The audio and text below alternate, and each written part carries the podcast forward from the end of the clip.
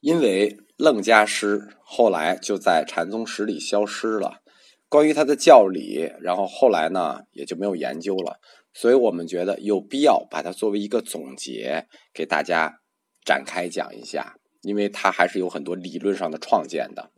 楞伽师最后结束就在玄泽的徒弟净觉，净觉写了一本《楞伽师资记》，他以一贯之，让列祖为他做代言人。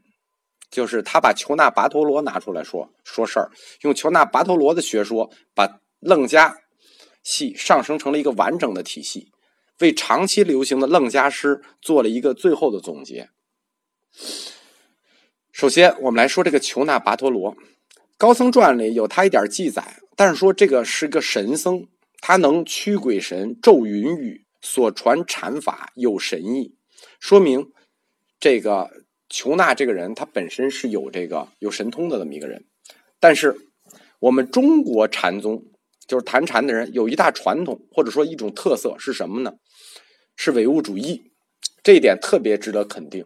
我们中国谈禅者从来不在禅法里去寻求神意，从神意里寻求解脱，这是我们中国佛教的一大优良传统，就是从来不在神意里去寻求解脱，都是在了悟里寻求解脱，这也是。五祖弘忍门徒的一种共性，净觉他在《楞伽师资记》里把修持，就是禅的修持，做了一个次第说。什么叫次第呢？就是它的顺序。你如何修禅要有顺序。顺序的第一步呢是什么呢？是安心。安心是楞伽禅系要做的第一步，也是禅者的首要任务。而且他还把安心进一步的展开了。第一步是安心，安心分四个层次。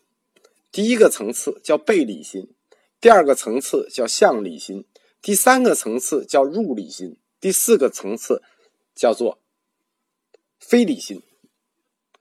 什么叫背理心呢？背理心就是普通凡夫俗子。什么叫向理心呢？就是厌恶生死了，已经追求涅槃了，这就是小乘心。什么是入理心呢？就是已经追求菩萨行了。什么叫非理心呢？非理心就是佛心，那就是追求佛了。从这里呢，因为它每一个理心后面有一大段古文，我就不给大家翻译了，我们就给他说一下这个安心的层次。在这里呢，文字上讲的是安心的层次问题，其实它内容上。涉及的是如何由凡入道的道路问题。你看，它这个层次是分四个：第一个是普通人背理心；第二个向理心，它就是小成了，已经追求涅槃了；第三个入理心，他已经追求菩萨行了，大成了；第四个非理心，就是非心非理，他已经是佛心了。它就是分层次的这四层。在求那跋陀罗来看呢？佛教通常提倡的三学六度，什么讲经坐禅，这都只限于善的范畴，不是道的范畴，只限于善的范畴。它对于成佛不起决定性作用。起决定性作用的是什么呢？是安心。那如何衡量安心呢？就看心和理的关系。就唯一的尺度是心和理的关系。当背理的时候。第一层，你就是凡夫俗子；当向理的时候，你就是追求小乘的；当入理的时候，就是菩萨；心与理平等的时候，就是佛。所以，唯一的尺度就是心对理的关系。所以，理就成了禅者追求解脱的最高目标。大家可能不明白，说的这么复杂、这么绕的目的是什么？我跟大家说，他的目的是什么吧？就是他要用中国的这套理学范畴，或者中国的这套能理解的哲学范畴去解释佛教。为什么呢？理它是传统中国的哲学范畴啊，这个是外来佛教里没有的。外来佛教用的词我们都不明白，什么真如、金刚萨埵都不知道什么什么意思，什么如涅槃、法界、如来藏，我们完全都不懂。就是说，至少我们中国读书人觉得这都是外域佛教给我们来的一个规定性的词汇，我们不理解。那我们怎么能才完全理解它呢？我们就用“理”这个字来统摄所有的内涵。一旦用了“理”，那是不是中国读书人一下就明白了？啊，所谓安心要有四个层次。第一个层次背礼，我在背礼的时候普通人；我向礼的时候我追求小成；我入礼的时候我追求大成；我非礼的时候我就是佛心。那礼这个东西很容易理解。他迅速就被中国读书人理解和吸收了。这套路子和方法是从哪儿来的呢？是从华严宗来的。我们提过，最早就是华严宗把理、体和用这一整套东西，就中国哲学的东西，灌到了佛教里。只有用这种方式去解释，才能让读书人对那些模糊的真如啊、涅盘呀、菩提呀、法界啊这些词，就挣脱出这些词给我们的束缚。用我们能理解的事情去理解佛教，这种解心明理、以理明心的观点，就是大乘起心论的一种具体应用。就大乘起心论提出了哲学框架，我们就用中国的这套理学的方式去解释它。这也是楞伽师发展到净觉时代的最后形态。可以说啊，就是净觉就有点像鸠摩罗什对中观一样。在净觉把楞伽师的体系完整中国化推到最高点的时候，楞伽师就结束了。由此，玄泽和净觉形成的禅观是什么呢？它的核心就在于知心，对吧？它所有的关系都是心与理之间的关系嘛，对吧？一说到心与理，大家觉得哎呦太熟了。我们儒家不就是心学和理学，所有的事情就心理之间的关系，所以他也把这套禅观一下就放进去了。核心就在于知心，如何知心？禅行就叫独守静心。所以静觉这一套路子，在禅宗里叫以心传心，这个就是对应的儒家的心学。所以从总体看，楞伽师的这一套的哲学体系是逃不出心学范畴的。但是静学。净觉他用了理学的形式，他把理和心分开了，把理这种东西对象化、客体化了。因此，不光是你个人有背理心、向理心，众生也有背理心、向理心、菩萨心、佛心。这样，随着心分的层次，理也分层次。这样，你只要推进理的层次，你心的层次就往上走，最终变成佛心。这一说法的实践付出，实际就是一个逐渐去认识理的过程。大家懂了吗？理和心对应的有对应关系，背理、向理、非理，那怎么办呢？我们只要心的层次逐渐提高到佛心的情况下，我们就不断的去修行，去修行理，去认识理。逐渐的认识理，令这个理契合修习的过程，那最后我们就有佛心了。所以他的禅就是守本归真，守本归真。我们在理学里就非常明白了，守本是什么？守本就是心嘛。归真是什么？归真就是理嘛。这样，我们中国的心理体系就完全和楞伽体系、哲学体系扣合在一起了。所以在楞伽师那里。把念佛也只作为一种安心的手段，并不是修行的手段，只是为了方便安心的手段。我不知道刚才这一段我给大家有没有把这个呃楞伽师的这个安心的四个层次讲清楚啊？就是说如果没有讲清楚的话呢，就是大家可以留言告诉我，我可以给大家再讲一次，因为这个非常重要，就是理学和这个禅学是怎么结合起来的，在心理应用上。那我们继续往下讲，净觉，他将大乘起心论所讲的心真如，特别称之为理。他是受到了华严宗的启发，掌握了理的圣人，那最后就可以达到相异无碍的程度。这是我们一个儒家观点了啊，这样就让禅宗的理学化又进了一步。在净觉所写的《楞伽师资记》里，关于道信，就是四祖道信的言论，记得特别多，可以看成是对历来楞伽师做的一个总结和归纳。它主要是归纳了道信的三点，就是道信的所有的话可以归纳成三点。第一点叫什么呢？叫佛即是心，是心是佛。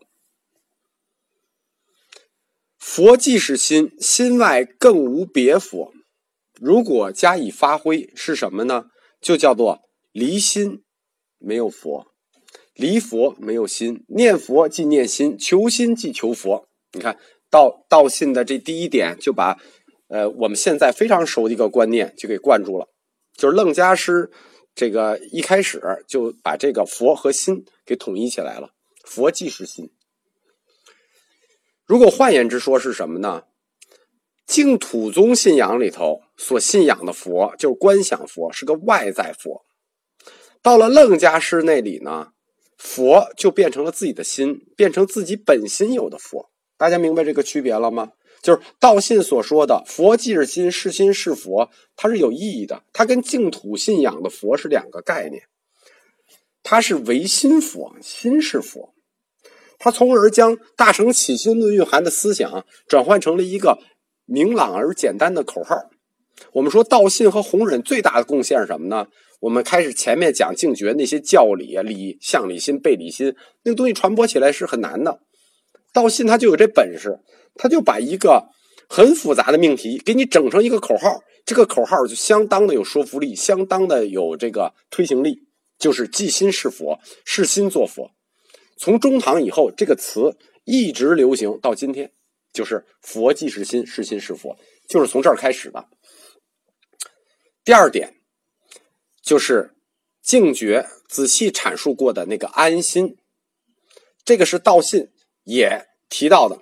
道信提到说，成佛的根本途径就是安心，但是他没有像净觉一样展开说。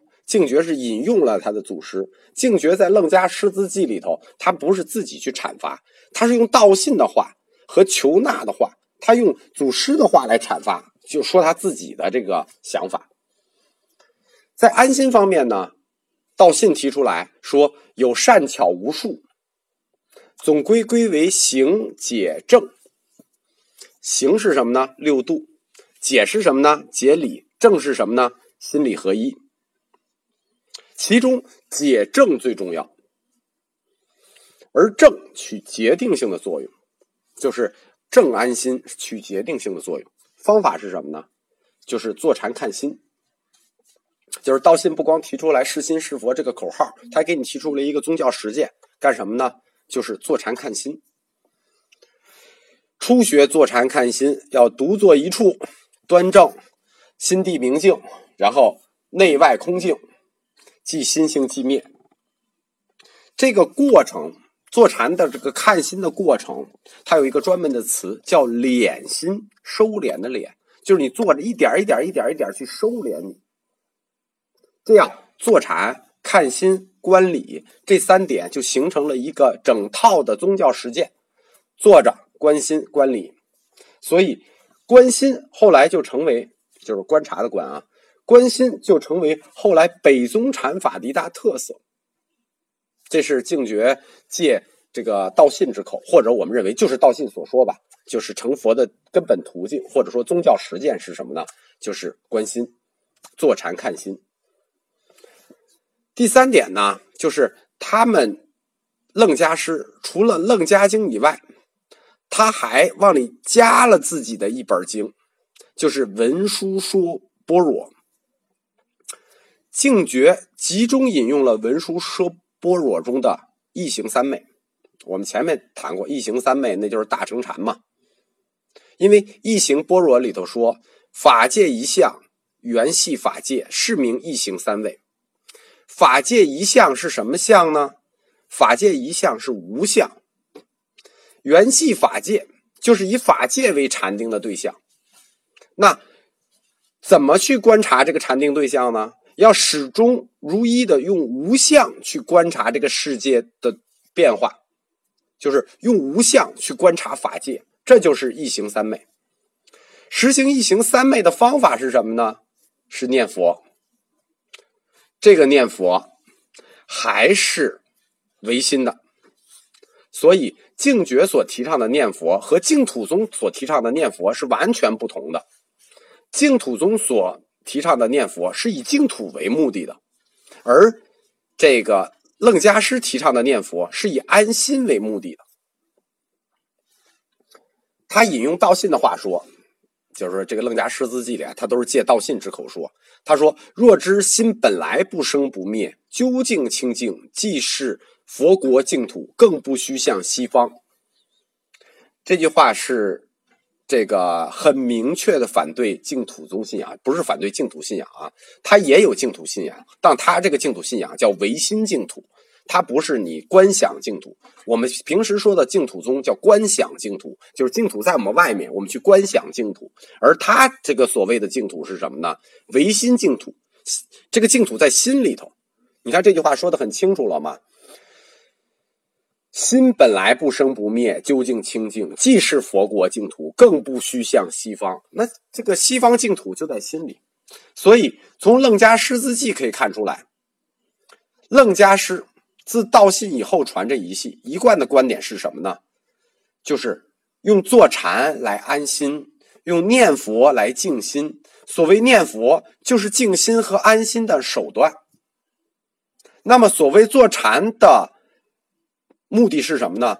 不过就是把内观和外观都放置在内省上，相当于一个人去内省，观自己的心，观世界是外省、外观。观观自己是内观，内观和外观实际都建立在自己的心的内省上了，这样就把自身自在等同于什么呢？等同于了法身，即等同于了本常境的静心上。所以我们说啊，《楞伽师资记》整个的观点贯穿下来，一个基本精神是什么呢？就是这个。安心才是成佛的根本手段，而安心的宗教具体实践就是观心、静坐、观心、敛心、摄心。